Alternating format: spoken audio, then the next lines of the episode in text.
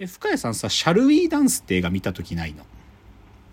ないですね。シャルウィーダンスって、まあでも90年代の映画だからな。あれって周防正幸監督で、バレリーナの草刈民代さんがお女性で踊る方で、役所広司さんと踊るんだけど、そのシャルウィーダンスの映画の中にも、草刈民代さんはもともとそのブラックプールの世界大会で活躍したバダンサーとして出てくるんだけど、だからそれくらい、こ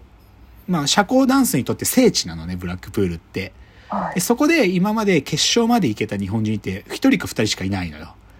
で、そこの決勝を目指す若い二人組のペアがいてっていうので、で、その女性の方はね、16年ぐらいバレエをやってたんだけど、足を痛めちゃってもうトーシューズが履けなくなったからっつって、そのボールルームダンスに転向してきてるとかね。で、あとダンスはさ、そのワルツとかタンゴとかさ、いろいろあるわけよ。その中で僕が一番好きなね、おおなんかダンスの、その、競技のやつがクイックステップっていうのがあって、もうね、おもう飛び跳ねるように踊るんだけど、僕もうシャ、シャルウィーダンス見てた時からこのクイックステップって超素敵だなと思ってて、こんな心躍るダンスあるのかっていうぐらい。だから、ぜひで皆さん YouTube で、ボールルームダンスクイックステップでググってみてください。超かっこいいから。っていうか、そういうのを、でも NHK で年末やってましたよ。ブラックプールに日本人のペアが挑むっていうのをね。じゃあ、ドキュメンタリー編この辺なんで。次ね、歴史編っていうのをちょっと今日作ってみます。歴史の話。で、まあこれはまあ年末だからってことなのかな。やっぱ NHK がさ、歴史についてのコンテンツ作るんですよね。なんかいろんな角度で。で、例えば、僕は年末ぐらいに見ようとし、ずっと見ようとしてたのが、2021年はさ、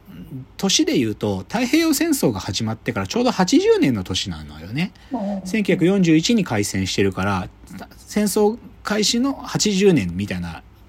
番組を NHK はそこそこ作ってたの。で、年末やってたのが、太平洋戦争80年特集ドラマ、ロンドンの山本五十六っていうのをやってたのね。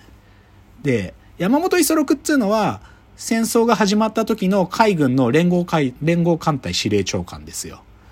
だから実際に、その、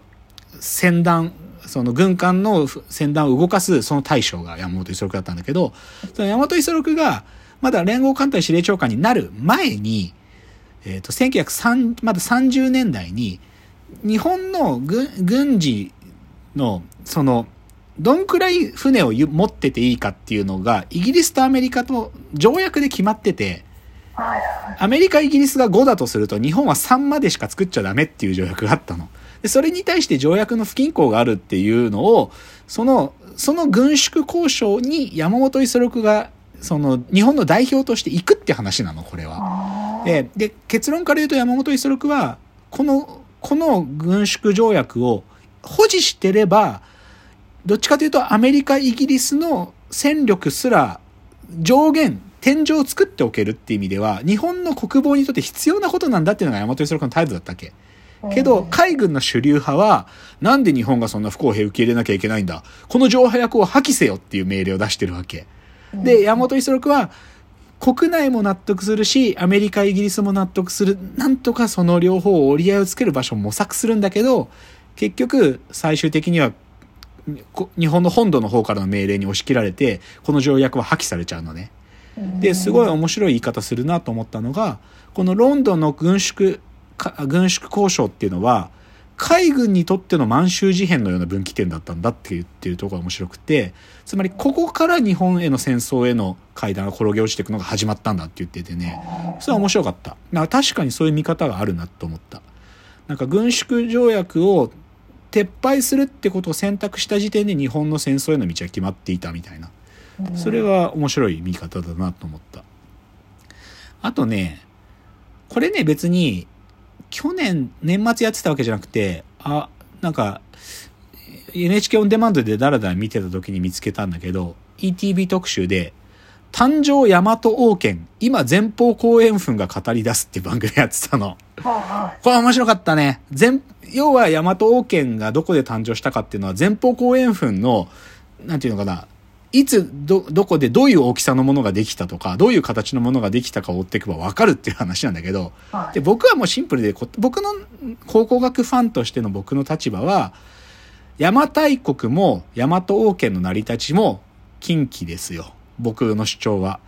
あの、牧向遺跡のところが邪馬台国の場所だし、大和王権が生まれた場所だっていうのは僕の主張。なんだけど、そこでさ、僕、今までちゃんとそのこと考えたことなかったのが、牧向遺跡にある重要な古墳って、箸墓古墳っていうのね。はい。で、箸墓古墳って誰が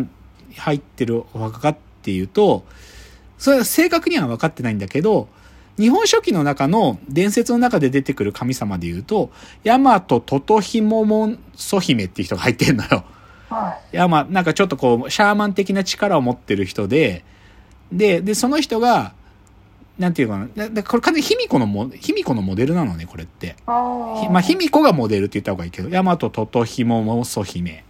で、で、この、で、なんで箸墓古墳っていう、その古墳の名前の由来を初めて僕そこで知ったんだけど、はい。その、大和トトヒモソ姫は、なんかね、思い人がいるんだけど、で、はいずっとこの、なんていうの、布の向こうから思い人が話しかけてくれたんだけど、ある時その思い人が白蛇だったってことに気づくの。で、私は白蛇を好きになってたのかって言って嘆くと白蛇が怒って展開に帰っちゃうのね。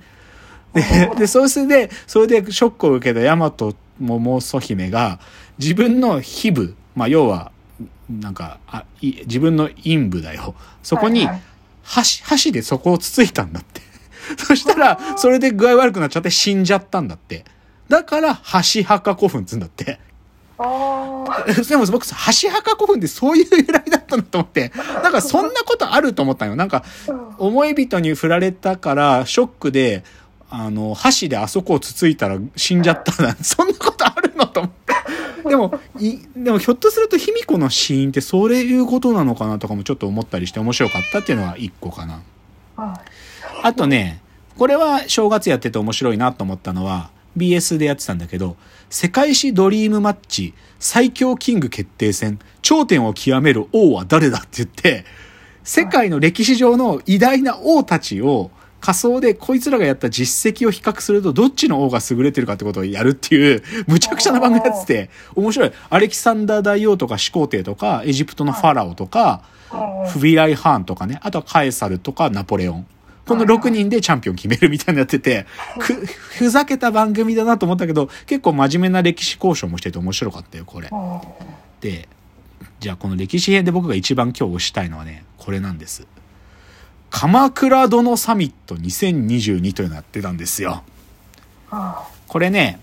あの、このサミットシリーズっつうのは、あの、爆笑問題さんが司会して、その、その分野に詳しい歴史学者が6、7人集まって、それぞれの主張をぶつけ合うっていう番組なのね。で、はい今年で3年目。1年前は、あの、邪馬台国サミット。そのこそ邪馬台国がどこにあるかをやった。で、その1年前が、本能寺の変サミット。なんで、その、信、どうやって信長が殺されたのかとか、なぜ殺されたのかとか、明智は何をしたのかとかね。うんで、大体ね、なんかでもこのテーマになるのは、その年の大河ドラマの影響を受けることが多いんです。で、今年の2022の大河ドラマは、鎌倉殿の13人っていうので、その、三谷幸喜が久しぶりに脚本書くんですよ。真田丸以来。だから、新選組やって、真田丸書いて、で、今年また三谷幸喜が、この鎌倉殿の13人っていうのを書くんですよ。で、鎌倉殿の13人っていうのは何かっていうと、ほう、あ、源頼朝が死んで、頼朝の後の、えっ、と、将軍になったの、誰だっけ？よし、源の、